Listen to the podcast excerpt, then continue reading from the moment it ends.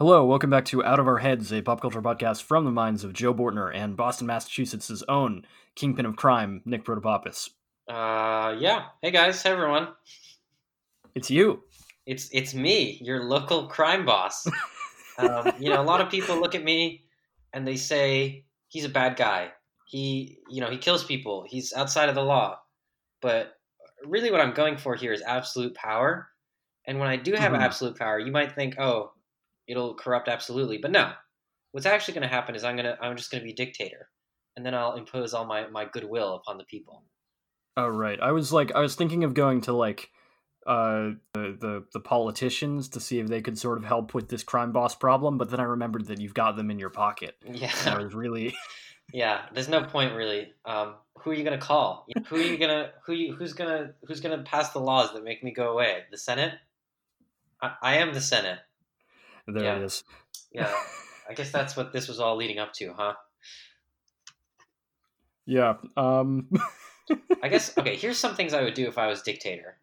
oh, Not that I am or will be or anything like that. But if I was,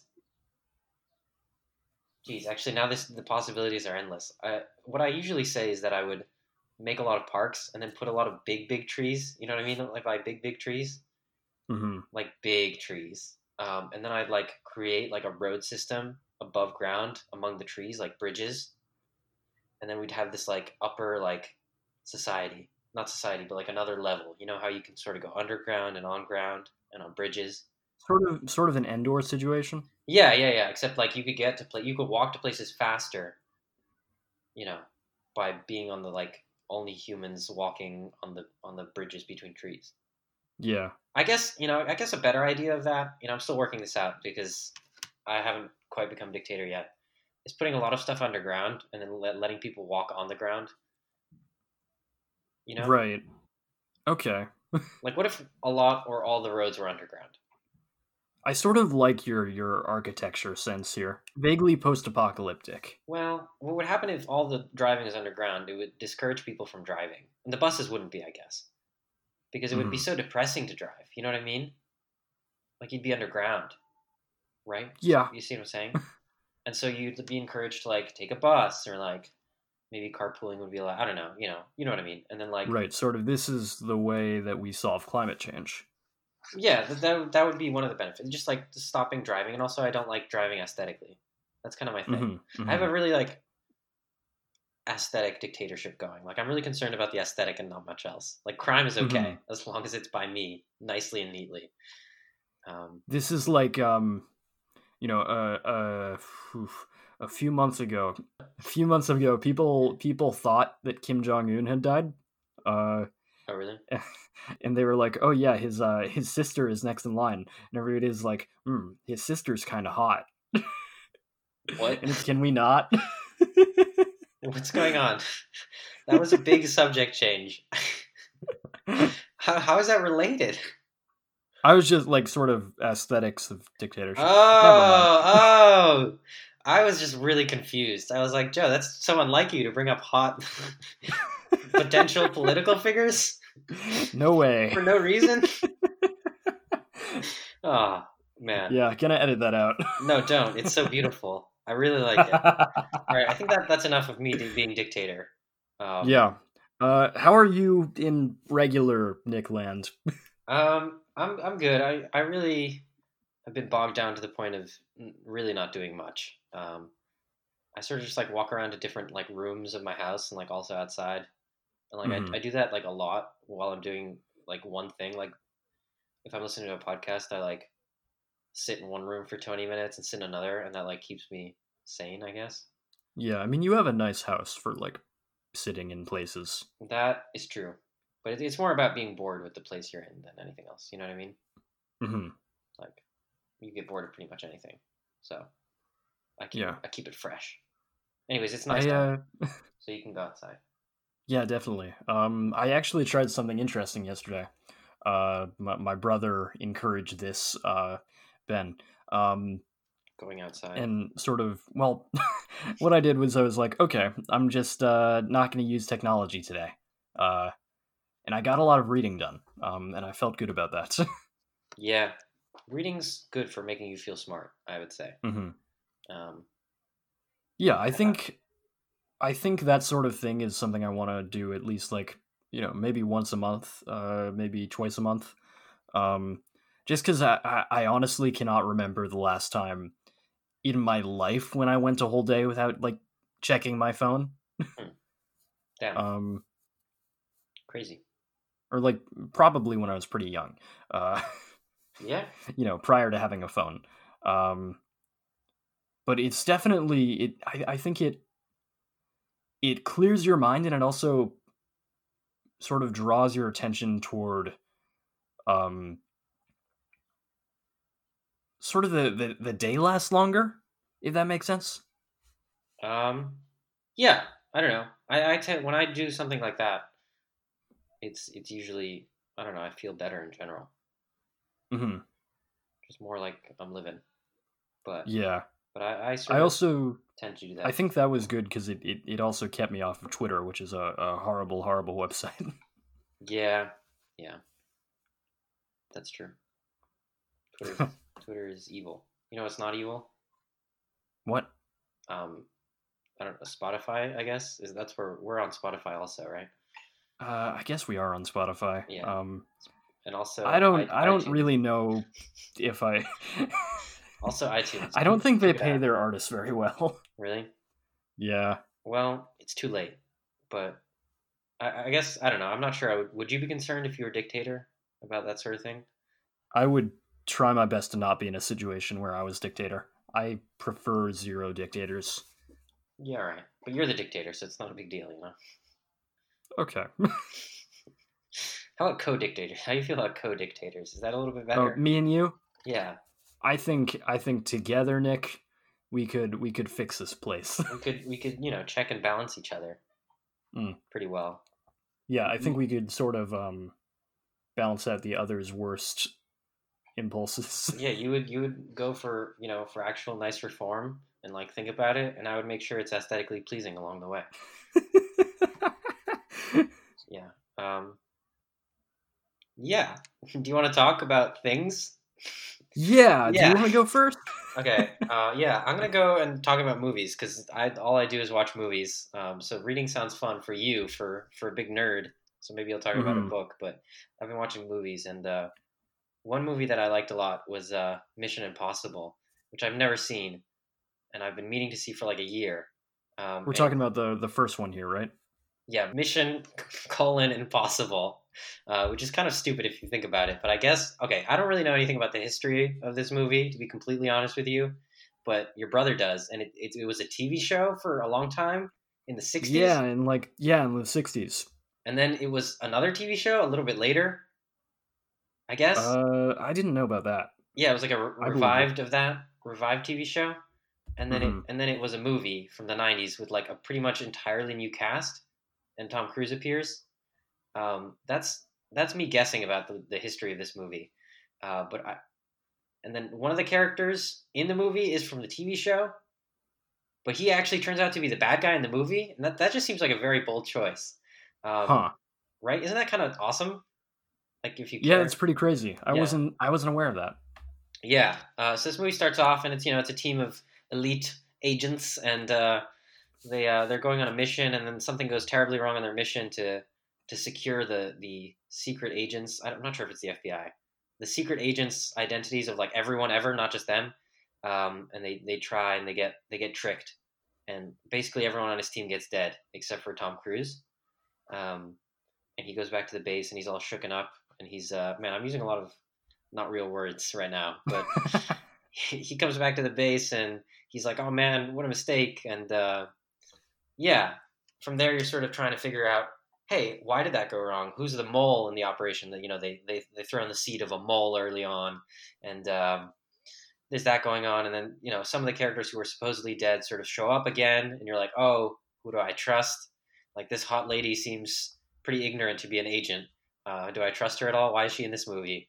Um, things like that, and then um, it kind of goes on, and the rest of the movie is like, oh, you know, Tom Hanks puts together a ragtag crew to like go and get the files anyways and beat the bad guy to them, even though his agency thinks he's the mole and he's like an agent on the run, that kind of thing. You you you know you've seen it a Mhm. million times. Um, and this is very much an action movie. And you, you know the music. The music is dun, how's it go again? Dun, dun, I dun, am. I'm not gonna. I, I actually don't remember. I've, I have a lot of trouble remembering it. I sort of I sort of go into singing it, and then it becomes the Incredibles theme song. But um, you know it, and it's great. And- I, I think. I think our audience is well aware of how the Mission Impossible theme music sounds. yeah, our audience, or literally anyone ever, right? I guess, except for me. I don't know. I have this issue, but it's an action movie. It's a, it's very much an action movie. Don't worry about the plot too much. It's sort of what's what's going in my head all the time. Um, it's a little bit twisty of a plot. If you're watching it with a friend, which I was, I kind of missed probably some of the important beats. And there's just so many twists that it's like almost impossible to know what's going on. Uh, but that's sort of the fun. You get sort of lost in this mess of like just cool action, and the music sort of hypes you up big time. Um, and they have this cool intro where like he lights a match. This is probably from the TV show. I'm not really sure. Like lights a match and the music plays and like cuts up to a bunch of different scenes. And, and it has that classic, uh, you know, you know the classic like in the middle of the movie. There's that classic like he's Tom Cruise hanging from the ceiling. I've never seen this movie. That's why I'm so excited. Um, I'm sure many Mhm. many people have. Uh, but he's like hanging from the ceiling. He's supposed to be quiet and like what you know. That's just a very cool like idea. And so usually I'm not that into like not that much plot, but like just action movies. You know what I mean? Like without much character. But like this movie defies that by just being so cool and like having such cool music. And um, yeah, it's just a wild ride. Like I was, con- I Joe, I was almost, uh, yeah, it was almost as good as watching Frozen Two. That's how many twists and fun like things were happening without without much explanation. It's actually very similar to Frozen Two to me. Um, and then you sort of Wow. you, you watch that famous one where he's hanging from the ceiling. And you're like, oh, that was the tensest scene ever. I bet they can't top that in the final act because I don't know anything else iconic from Mission Impossible. And uh, I'm just gonna spoil it because I don't really care. Then Mhm. a helicopter is chasing them on a train, and he's having a fight on the train. And then there's a tunnel coming, and then the helicopter flies into the tunnel after them. Isn't that incredible? I was That is shocked. incredible. I was shocked. I am. I have not seen the first Mission Impossible, but I'm a big fan of uh, uh, Rogue Nation and also I think it's Fallout, which is the most recent one. Yeah, yeah, uh, yeah. You know, I, I- I've which are the two that I've been like you know conscious of these movies to see in theaters. Uh, and I've always just really enjoyed that experience. Uh, Please they're don't tell me. so fun to to watch in in just like that setting. yeah. I Uh, can't wait just like for sort of the effects to get better. Just don't tell me anything about the action. That's all, because I'm just Mhm. so I'm so excited to watch the rest of them. And I hear they're all like pretty Oh, yeah. good, decent, which is just such an exciting thing. to yeah do about a yeah i mean I, th- I think they all have the same core appeal of just like it's it's really cool action stuff with uh you know i wouldn't say tom cruise is our friend that guy's pretty weird but uh you know he he's uh he is a little weird. he's uh he's there Yeah, Scientology racked his brain a little. I guess he does his Hmm. own stunts. I don't really know what that means for the first movie, because that that helicopter is definitely not real. But and I don't think he was on a train. But I guess later he does his own stunts. I don't he know. does a lot of them Uh, I guess like stunt work in movies makes sense, but like I've heard about the crazier, more recent stuff. Um, yeah, so I'm pretty pretty hyped about Mission colon Impossible, um, and I'm probably gonna watch the rest of them, and then maybe tell you about it also. But I might just have the same feelings. yeah dope uh i'd actually be interested in like talking about a mission impossible movie or something on the podcast at some point Yeah, it's it's equal to Frozen Two. That's sort of my my like, most simplistic review is like Mission colon Impossible equals Frozen Two. right that's not a ringing endorsement from me uh but i think you can enjoy that Oh, I I can and I will. Da, da, da. That's not how it goes, is it? yeah that's Do, not do, how it goes do. Is that Incredibles? Yeah, neither of those were the Mission Impossible theme song. The second one was The Incredibles. How does he, How does it go, Joe? Come on, help me out. I really can't remember. Oh boy. Um. Do, do, do, wow! It just vanished. I had it, and it just vanished from my brain. Really? It's like do do do do do do do. No, no, that's not right. Either. It's yeah, it's sort of like that. Dude, it's like the catchiest song ever. I don't know how I can't remember it. Do do do do do do. Yeah, yeah, yeah. Do No, that's Incredibles again. Yeah. Mm, I, you, I you had it. You had it. I did the Incredibles part over it.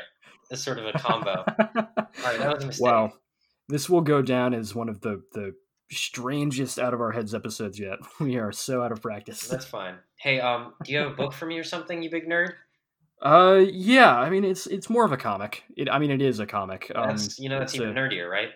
Yeah, yeah. I'm just a big old nerd. You big um, nerd. So I, th- I think a few episodes ago, I talked about Daredevil Man Without Fear, which is the first chronologically um, thing that Frank Miller does with Daredevil, but actually the the, the last that came out in real life. Um, because that story is an origin story that he did after his other Daredevil work. And what I did the last week was I went through and I read all of that, um, which happens mostly in sequence, uh, with like a few revisits later on. Um, but largely the stories I think stand on their own. Um, and so these are really cool. Uh, you know, I don't want to endorse Frank Miller as a person because uh, he's a really weird guy. Uh, but um, you know, his uh, sort of what you see with uh, with his Daredevil stuff is um, kind of this interesting growth as a creator that he goes through, especially in like the first run of like I think it's about twenty issues. Uh, and so that's where you see a lot of like the important Daredevil mythology introduced. Like you have the hand ninjas, uh, Elektra's there, uh, Stick is first introduced. Uh, you know, Foggy's actually not in it much, but he was a character beforehand. Uh, the Kingpin is brought in as ah. a, as like a, a Daredevil villain. Uh, originally, he was like Friend a Spider-Man guy. Yeah, friend and oh yeah, Kingpin, the Kingpin, um, close personal friend, as you were. Sorry. Mm-hmm.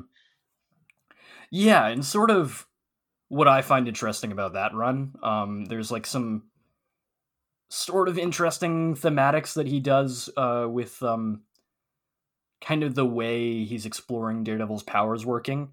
Uh, there's an assertion that uh, Stick makes at one point uh, where he's like, "Yeah, you're you're the radiation that uh, you had when um, you know you you saved the old man.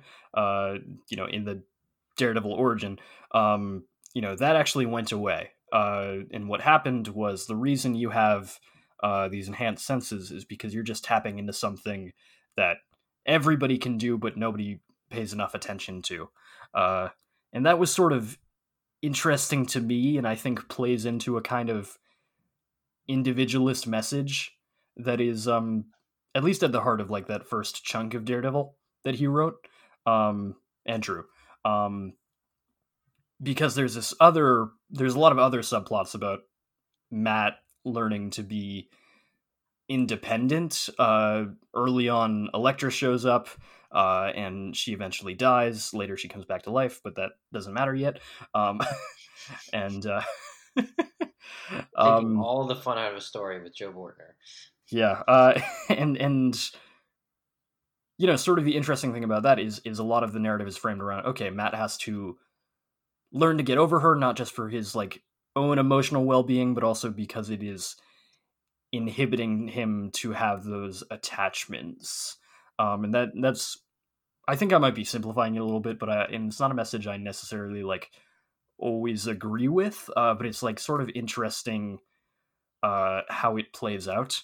Um, and especially like uh, I want to go back to what I was saying earlier uh, about the art is that Miller does like this really interesting thing on a lot of the pages, um, especially once he hits his groove, um, where he'll have like one big vertical panel and then a bunch of horizontal panels to the right or the left of that, and the vertical panel will uh, contextualize the rest of the page either with like an action or an emotion or a setting, um, and that's really interesting to me um, as a technique. Um, and sometimes he flips that uh, by using like a double page spread um, and using a horizontal panel.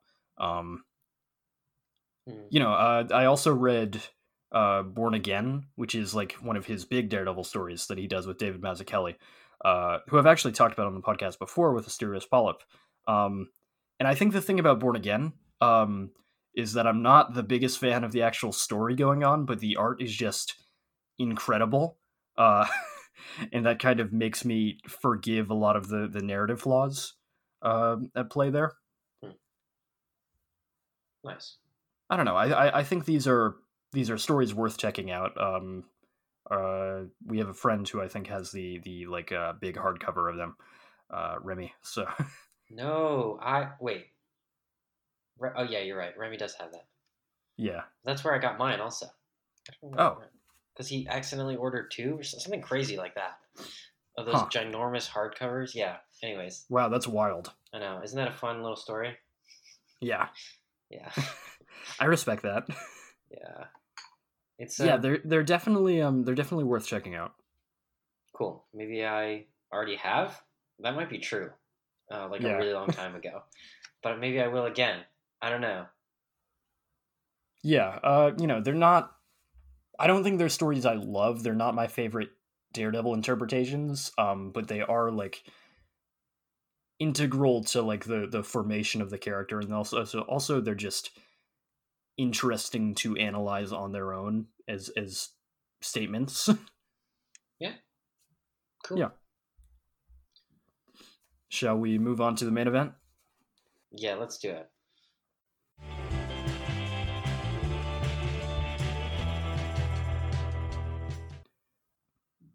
Okay. Uh, today, Nick, we're talking about uh, Loving Vincent, which is a sort of animated movie. Uh, and I'll, I say sort of, we'll get into that later. Uh, it came out a few years ago. Uh, before we go any further, I want to point out that you know the movie has suicide as a prominent plot point. So, like, if you don't want to, like, it, it's not. I don't think we'll get too much into that, but I, I think you know if you're not interested in hearing about that, you can stop listening now. Um, you know, so so anyway, uh, Saoirse Ronan is, is in this movie, uh, and I want to point out that we just can't seem to Wait, stop she doing is? Saoirse. Yeah, she is. Is she the lady I love so much in the coffee shop? I think she must be. oh my god, I was going to talk about how much I loved her. This is incredible. She was so charming. Oh, wow. All right, Joe. Wait, let me let me double check that. There's no way she's anyone else. Come now. There, there was no other female characters except for that boring one. That, that wasn't our girl. Uh, yeah, she definitely is that lady. So let me let me tell you guys about her while Joe looks that up. Um, she No, she's not. She's uh, I think she's the boring one, what? or the one that you didn't like. That's incredible. So who's the interesting good one? Uh, Adeline Ravoux. Wow. All right. Well, everything I said about love, I take it back. Oh, sorry, that's the character's name. She's played by Eleanor Tomlinson. Okay. We were young. We didn't know what we were doing. Uh, love was the wrong word. I'm sorry. Yeah.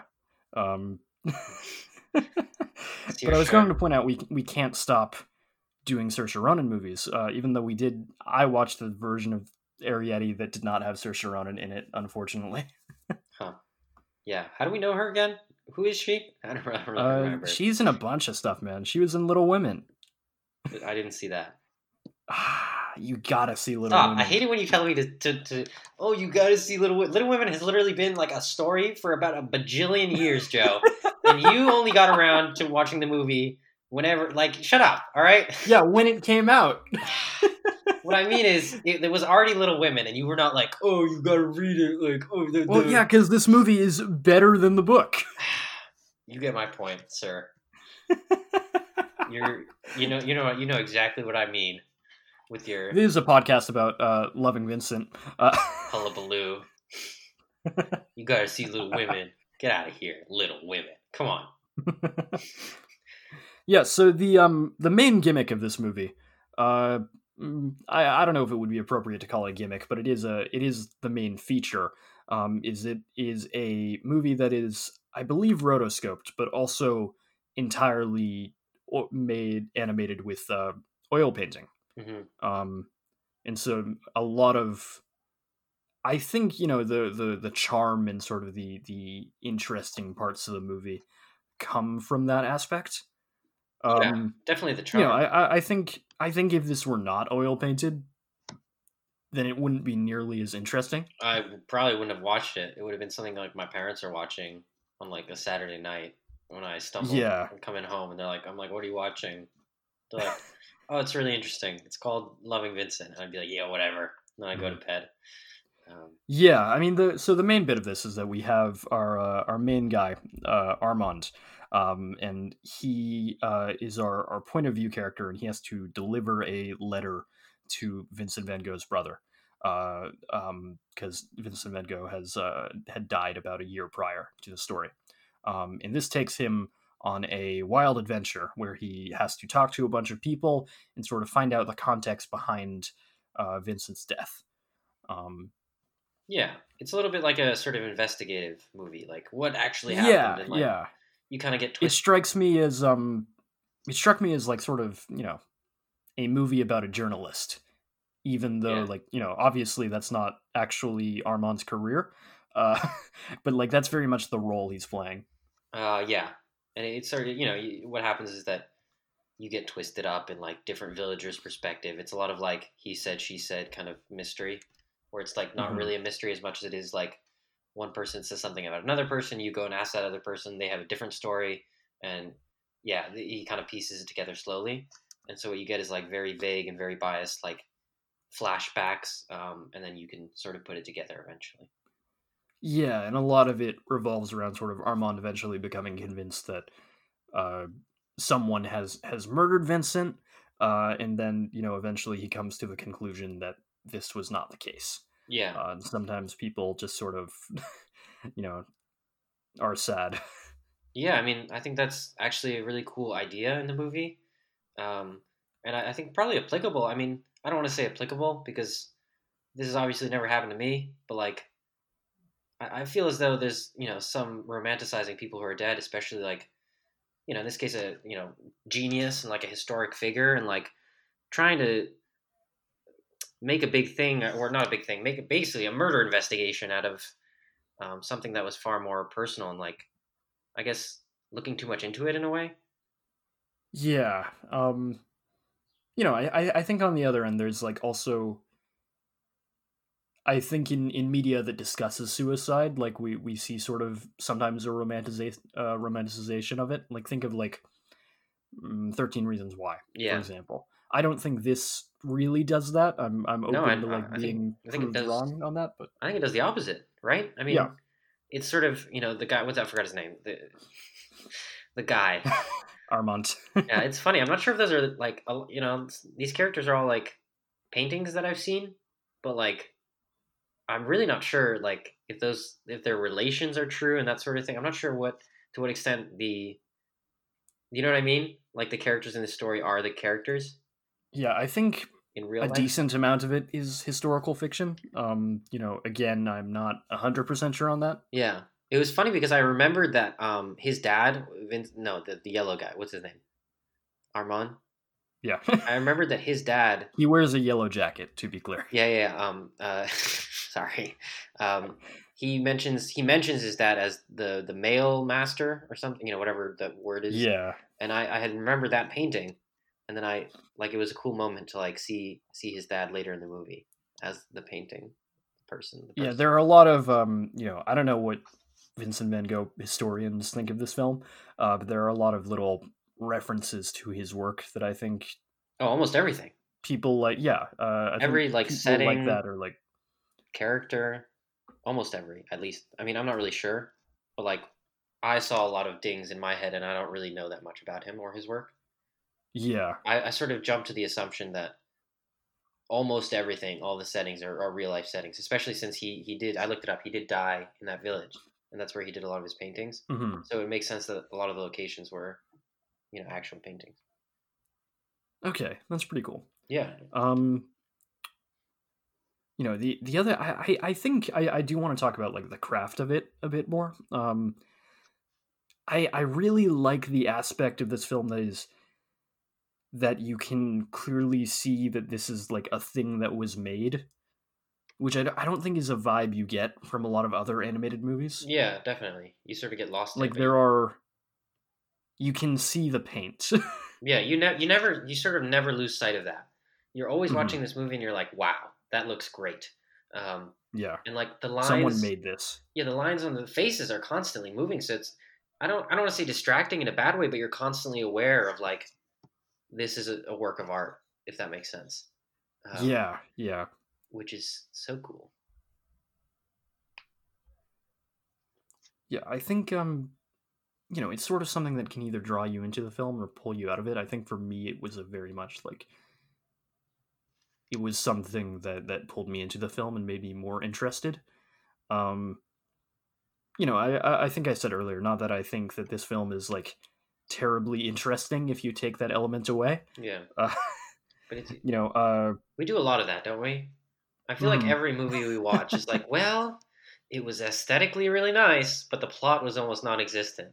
It's like, you know, we like, I don't know. If that's we like plot. I like plot. You know, I think plot's usually important. We just somehow always pick movies that are like very like.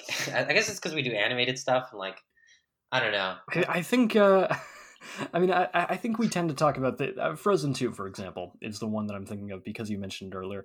That is a movie that is aesthetically very appealing, but it's also mm, sort of a mess. Even if I appreciate a lot of its thematics. Well, that was a little different. I was thinking Um, of like Arrietty and like, geez, a couple other things like the, the breadwinner maybe also. No, not that. Um, Kells, I guess. I know you didn't like th- the so we we've we did uh this is something I reference on the podcast occasionally. Um we we've done a couple episodes that never made it to air uh, because we weren't satisfied with them. oh, sh- um, yeah. Sorry. So and we did episodes on both the breadwinner and on Kells. Which both um, didn't. Okay. You know, uh Kells is a movie that I despise. Wow. Uh, yeah. Um I forgot about that. Not to sorry to anger you, Joe. Just, I remembered we referenced it a different time, so I thought I thought that was I forgot. But yeah. we do pick No, a lot no, of it's movies. okay. It's not a secret. Yeah. Well, it's a secret of Kells. Uh, we pick a lot of movies that are like they look really cool on the poster. Maybe we're too poster oriented. What do you think? I have no idea. I think I think the breadwinner has you know a fair amount going for it in terms of how the plot works. Maybe. Um, you know, I- I think I don't know. Um, yes. you know, Ari- Arrietty also I'll, I will also go to bat for um, in I terms know, of like but- its its theme. Uh, But the plot, there's no plot. Get out of here. there's a bit. Get out of here. Yeah, a bit. Every movie has You to have a bit it's of a plot. about. it's almost it's impossible mainly to have no no plot. Come on. Yeah. Um, that being said, this movie's so nice to look at. Um, and it, it's, you know, I can't just say that and be like, well, the story's not good. Like, the story is good. It's just that the visuals are so, like, the thing that makes you go, wow, in this movie. Like, like that's that's what I'm going to be talking about when I'm talking about this movie is how goddamn gorgeous it looks. Um, yeah, and that's what sort of draws you in. Like it's a Joe. If there was no words in this movie, there's just like some like nice music in the background. I could have still watched this movie. Does that make sense? yeah, yeah. I, I think I agree. That's how nice the aesthetics are in this movie. Um, that being said, it's that makes it easy to watch, and then you're sort of just like along for the investigation, um, which is not bad at all, and like I think also engaging. Like Mhm. that's not the pull of the movie, that's not the pitch, but like it's there, and I love it.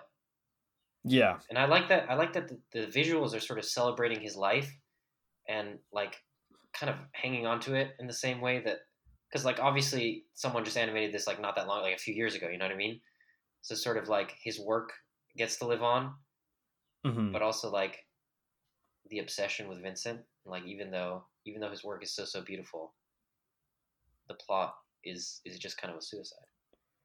Yeah, and I, I, I am drawn to films that are about obsession in some way.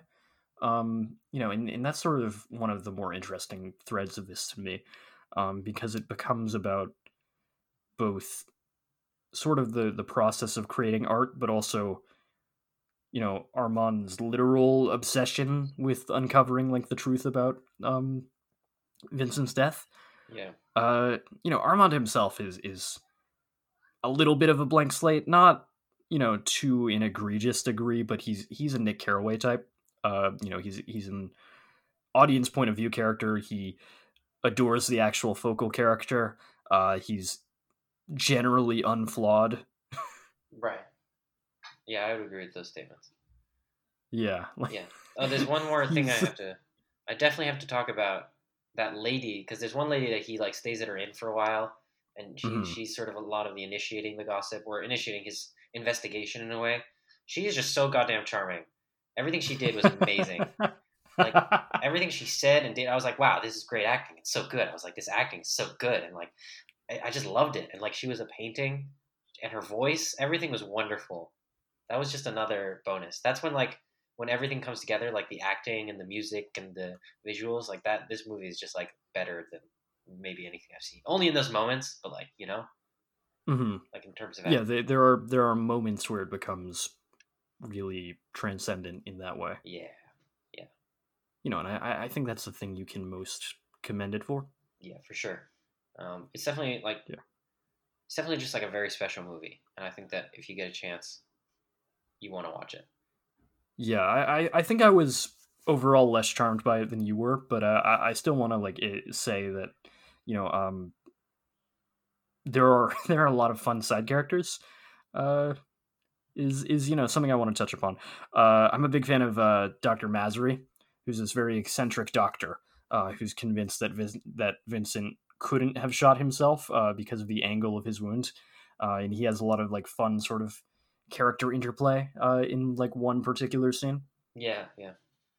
And uh, I like actually like the other doctor, um, who's sort of a, a prime suspect, who's a little bit jealous of Vincent Vincent's work. I thought that was interesting. Oh yeah, Just like a different perspective on sort of an idolized figure, you know, Mhm. like being a little bit jealous of him. I, I dug that.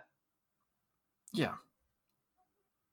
Like. Anyway, so yeah, I think I think I think wrapping up, I I I, will say Nick, um, you know, uh, Loving Vincent is a better movie than Secret of Kells. yeah, I I would agree with that statement. Actually, I'm glad glad we can find something to agree on, Joe. Um, yeah, I'm glad. yeah, it's such a it's such so pretty. I'm gonna I'm definitely gonna watch it again in my life. That's how like it's Mhm. just just to watch it. It's so nice. Yeah, I, I think um, even though I wasn't the most positive on it, I I, I do want to rewatch it at some point. Yeah, Just like in I- his I in his there's a lot to paintings, like there's all these like you know the dashes and like what do you call it when you you know put different colors next to each other and then far away they blend. You know, Dali's Mhm. favorite soup. Um, like there's all that, but like because it's moving, because it's animated, it's a whole like it's a whole different thing, and like they don't mess it up. I guess is one thing you could say. Um, yeah, it's just it's just really really really really nice. like the the uh, the illusion of how this works is never broken. yeah. I mean imagine like you in the audience imagine starry night and then imagine it's moving. Like that's awesome. Like you can't say Mhm. that's not awesome. It's awesome. I think this is one that I would I would have definitely wanted to have seen in theaters. oh. Yeah. Maybe. I don't know. Yeah. Yeah. or like in a museum. I don't I, I don't know. Um but i was pretty excited about it okay. Uh, shall we move on? yes. Let's.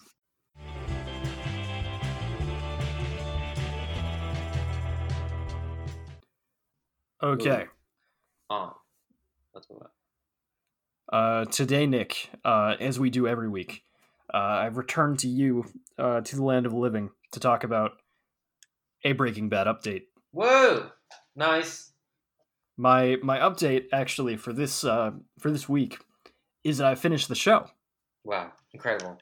Joe, may I applaud you and may I say, welcome, brethren. Yeah. Um, I also watched the spin-off slash sequel movie El Camino, uh, which I really like. Um, you know, one thing that is interesting about that film uh, is that not a lot happens, and yet you are engaged. Yeah? You don't think Yeah. a lot happens? I think it's getting us from you know point A to point B with uh, with what happens to Jesse after the show. Um, you know, he he has some he has some adventures, um, and I I think we learn a lot about Jesse the character. Uh, but like really, there's not, or, or sorry, we don't learn a lot about him, but but we come to a lot of conclusions about him. I think would be a better way of phrasing that. Okay. Um, but I, I don't know if there's a bunch of major turns and action that happen in the film, which is largely a result of it being a coda. yeah, but I think it works so well as a coda, which I've not seen that Oh, many yeah. times in like any other franchise or anything. But like this this is such a perfect like I think I talked about it when I talked about it on the podcast, but it's such a perfect like afterthought, but like an afterthought you sort of need just to like have clarity, I guess. hmm I was I was saying um, when I was talking to a friend about the film earlier, um, it feels essential to me in a way that I think I don't know I don't know if it would um, for someone who had seen these as they were coming out, but I, I, I could be wrong about that. Yeah, I, I don't know. I mean, I obviously wasn't one of those people. Um, Yeah. but uh, El Camino is cool. I mean, what do you think of the show overall? Uh, I really like it. Um, I think that it's not my favorite thing. Um, not for like any particular identifiable reason. Uh, like you know, I I I really enjoy it. Um, I'm sort of interested in how season five takes a, a pretty sharp turn into being a heist show for a while. A little bit, a little bit with the train heist. Yeah, train heist I mean the is thing so cool. The thing about season five that's interesting to me is that even though we have the coda of El Camino that came out years later, season five itself reads as an epilogue to the show. In a way, yeah. I mean, it's definitely you know, like always, Breaking Bad is very character focused. So even though the the circumstance changed so much that it feels like a different show, like even though like the big bad has been ended, like Walt's, uh, you know, arc hasn't finished, and so the show can't. If that makes sense. yeah, yeah. I mean, what you have in seasons mm, two through four um, is, uh, you know, you have this big intellectual ma- battle between the these two uh, great geniuses, Gus Fring and Walter White.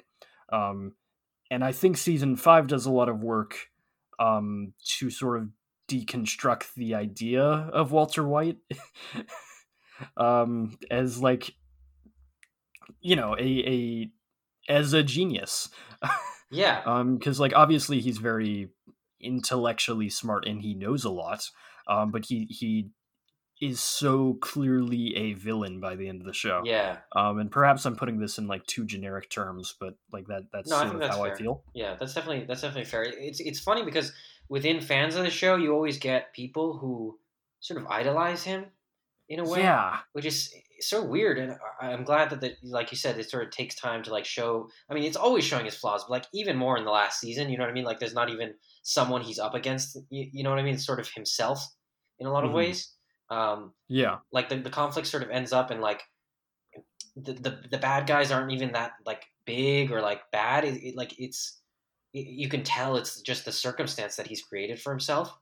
Um yeah i mean like one of the major steps in season five that he takes at a certain point is like oh well uh now he's working with nazis and that's just like not a big deal to him. Right, exactly. I always, I kind of think of it like, um, I, I guess that's just stupid by the fans. Not to get off subject, but it's interesting to me. Uh, you get that a lot. You also get like a lot of hate for Skyler.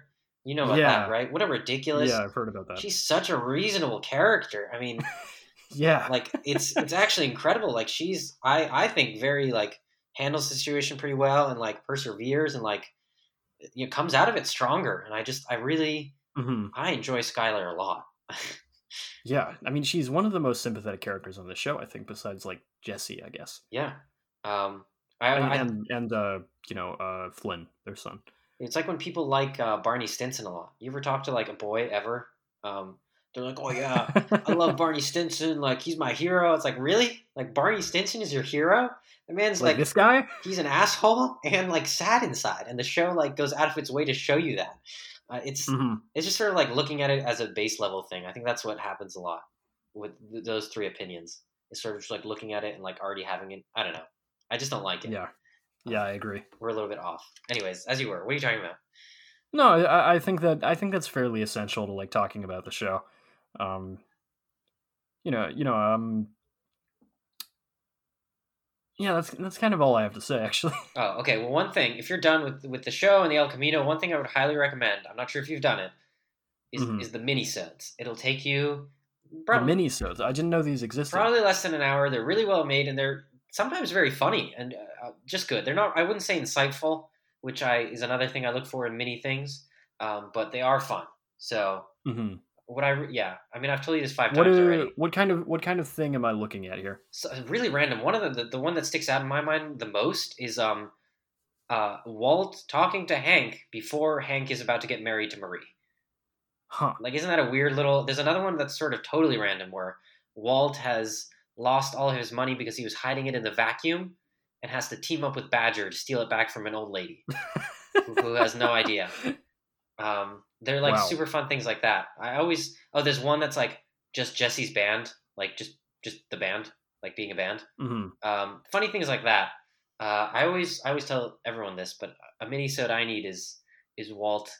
Um, how Walt poisoned Brock's, um, you know, lunch or whatever. That would be, I think, the perfect mini sode because it would be sort of insight to the show without breaking the the the flow. You know? Yeah, one of the uh, one of the funniest things I find about El Camino, um, this is this is like you know no real problem, uh, but they they just avoid showing Brock on screen. Dude, Brock, Um, I hate they Brock. they write him off just because like you know the actor is obviously like way older. Yeah. Dude, Brock, I don't like him. A lot of people like Brock. I don't like Brock, dude. He's. I, What's uh what's your issue with Brock? I, I guess a- that he's a child. probably mainly his name is Brock. That's my probably my main problem, and that no one makes fun of him for that. I guess. Uh, that's what, he's he's a child. I, I know. I just I really don't like Brock, and I I, don't, I really don't know why either. But I just I have no sympathy for Brock. okay then, uh, Nick, do you have a do you have a wise quote for us to close of the show? I do. It's an old English proverb. Um, and then I think next week I'll I'll, I'll move into only quoting Confucius ever. But um, John Okay. Heywood's I, I can't really you know it's one of these old sayings, but uh, supposedly from the internet it's in John Heywood's Book of Proverbs from you know the 16th century, uh, and it's a classic. Ready? Are you ready? Sure. He who laughs last laughs best.